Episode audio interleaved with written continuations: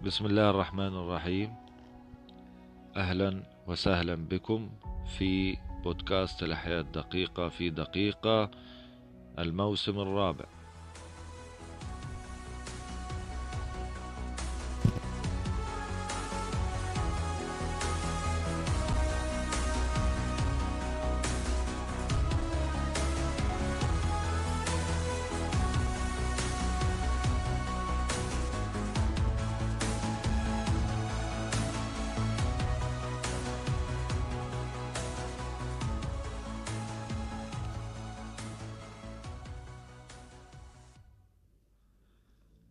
في هذه الحلقة الثانية من بودكاست الأحياء الدقيقة في دقيقة الموسم الرابع. أتحدث عن تركيب الفيروس. تركيب الفيروس معقد وبسيط في نفس الوقت. فتركيب الفيروس يحتوي على الحامض النووي. الحامض النووي الفيروسات تحتوي على حامض نووي ويكون في قلب الفيروس. يكون قلب الفيروس عبارة عن حامض نووي. الحامض النووي يمكن أن يكون دي إن اي أو آر إن اي دي ان اي هي عبارة عن اختصار ل deoxyribonucleic acid أو عبارة عن الحامض النووي منزوع الأكسجين أو ال RNA ribonucleic acid. إنما الفيروس لا يحتوي على الاثنين معا مثل البكتيريا كما تحدثنا في الحلقة السابقة. يحتوي الفيروس على فقط. حامض نووي DNA أو حامض نووي RNA وليس كلاهما. ويمكن تقسيم الفيروسات وفقا لنوع الحامض النووي إلى مجموعتين. طبعا الحامض النووي هو جزء مهم جدا في بنية الفيروس لأنه يمثل الجينات المعدية. إذا تحدثنا سابقا أن الفيروسات معدية ليس هناك فيروس حميد ولكن كل الفيروسات تسبب أمراض. إذا نقسم الفيروسات حسب الحامض النووي إلى مجموعتين منفرد أو مزدوج. منفرد أي عبارة عن خيط واحد من الأحماض النووية ومزدوج هو عبارة عن خيطين من الأحماض النووية. المنفرد الجينوم المنفرد أو الجينوم المزدوج له أشكال. الشكل الخطي هي عبارة عن خط آه، أو أو يأتي على شكل دائرة أو يأتي مجزأ أي قطع من الخيوط أو غير مجزأ. الحامض النووي أو الحمض النووي لمعظم فيروسات دي إن اي وفيروسات آر إن اي هي عبارة عن تحتوي على شكل خطي ولكن بعضها فيروسات دائرية. بعض هذه الفيروسات شكل الحمض النووي دائري. كل فيروسات DNA كل الفيروسات التي تحتوي على الحمض النووي دي إن اي هي دبل ستراند دي ان اي أي مزدوجة. ما عدا فيروس اسمه بارفو فيروس يحتوي على single strand DNA أو حمض نووي منفرد. معظم فيروسات ال RNA تحمل شريطا منفردا ما عدا ال reovirus هو مزدوج. الجينوم للحمض النووي دائما جزيء واحد أو غير مجزأ بمعنى أنه غير مجزأ. في حين يمكن أن يوجد جينوم RNA مجزأ. تحتوي جميع الفيروسات على نسخة واحدة من الجينوم منفرد أو مفرد أو ما يسمى بال haploid باستثناء فيروسات الريتروفيروس التي يحتوي على نسختين من RNA المزدوج. المكون نأتي الآن إلى المكون الثاني للفيروس وهو القشرة البروتينية. القشرة البروتينية هي عبارة عن قشرة تحيط باللب المركزي للفيروس وهو عبارة عن معطف بروتيني. يسمى القفيصة. وتتألف القفيصة من عدد من الوحدات الفرعية تسمى ال capsomere. وكل capsomere تتكون من بروتين واحد أو عدة بروتينات تعرف باسم protomer. نأتي إلى وظائف القشرة البروتينية القشرة البروتينية تعطي شكل للفيروس وتحمي المواد الجينية الفيروسية من أي تأثير خارجي. وتتداخل الفيروسات بواسطة مستقبلات محددة على سطح الخلايا المضيفة. يعمل أو تعمل هذه القشرة البروتينية على معادلة الأجسام المضادة.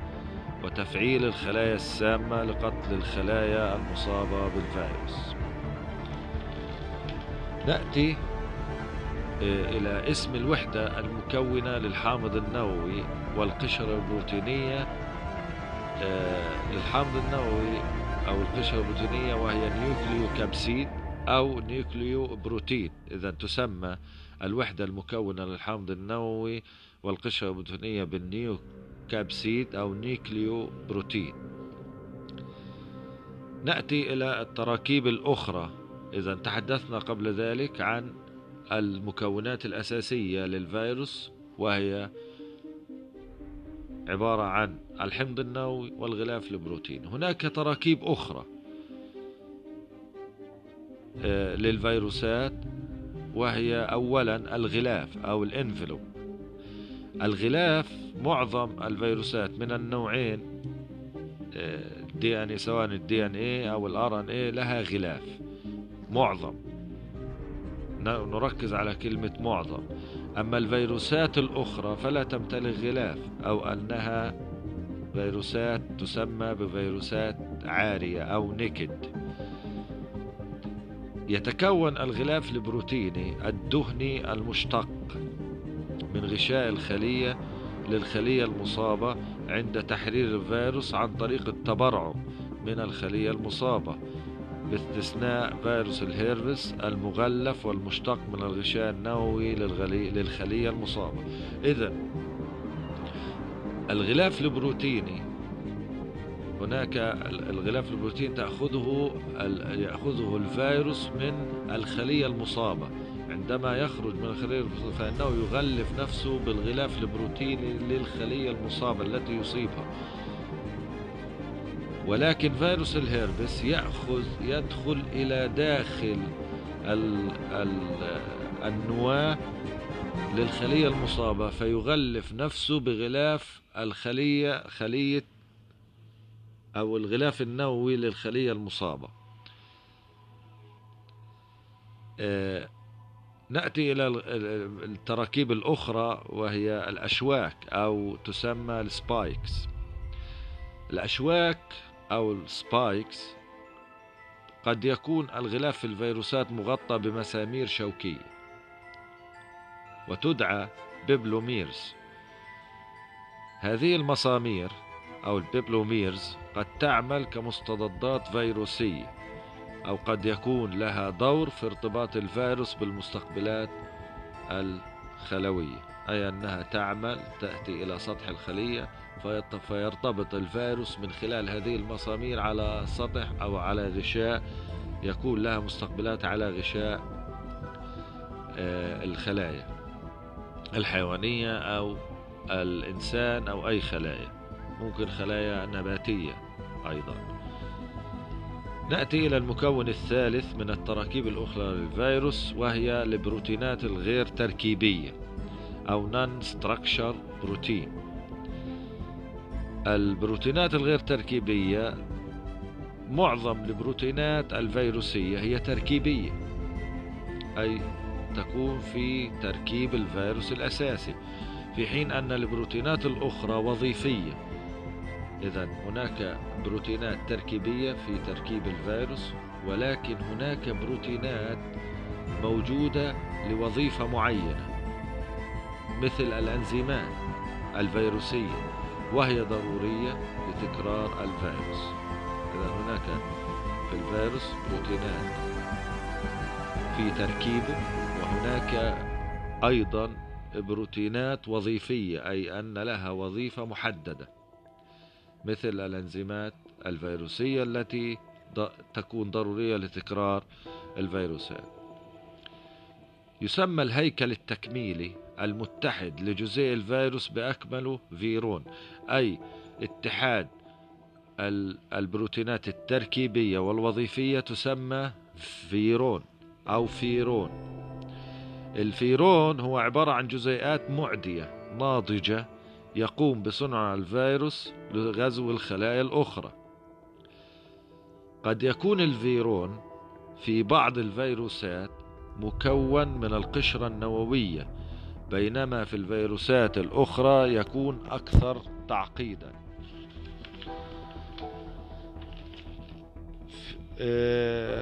بذلك شكرا لكم على الاستماع. لقد أنهيت الحلقة اليوم. هي حلقة آه، تريد إعادة أكثر من مرة ولكن كما تعلمون أنا أبسط الحلقات و كما كما كما تكون لي القدرة وكما يوفقنا الله لذلك. أشكركم على الاستماع وشكرا جزيلا. لا تنسوا دعمي على منصة باتريون لكي يستمر هذا البودكاست. شكرا جزيلا لكم. معكم مقدم معد ومقدم ومترجم ومخرج هذا البودكاست الأستاذ محمد رشوان أخصائي الأحياء الدقيقة وإجازة في التحاليل الطبية وحاصل على شهادات من جمعية القلب الأمريكية وأتمنى أن تكونوا قد استفدتم من هذا البودكاست. شكرا جزيلا لكم شكرا على استماعكم وشكرا على دعمكم. آه، وأتمنى إن شاء الله أن ينتشر البودكاست في جميع أنحاء الوطن العربي. آه، أنا أول مدون صوتي في فلسطين. أتمنى أن أن يحذو المدونين الصوتيين حذوي. أشكر كل من يقدم العلم بطريقة سهلة. شكرا جزيلا لكم.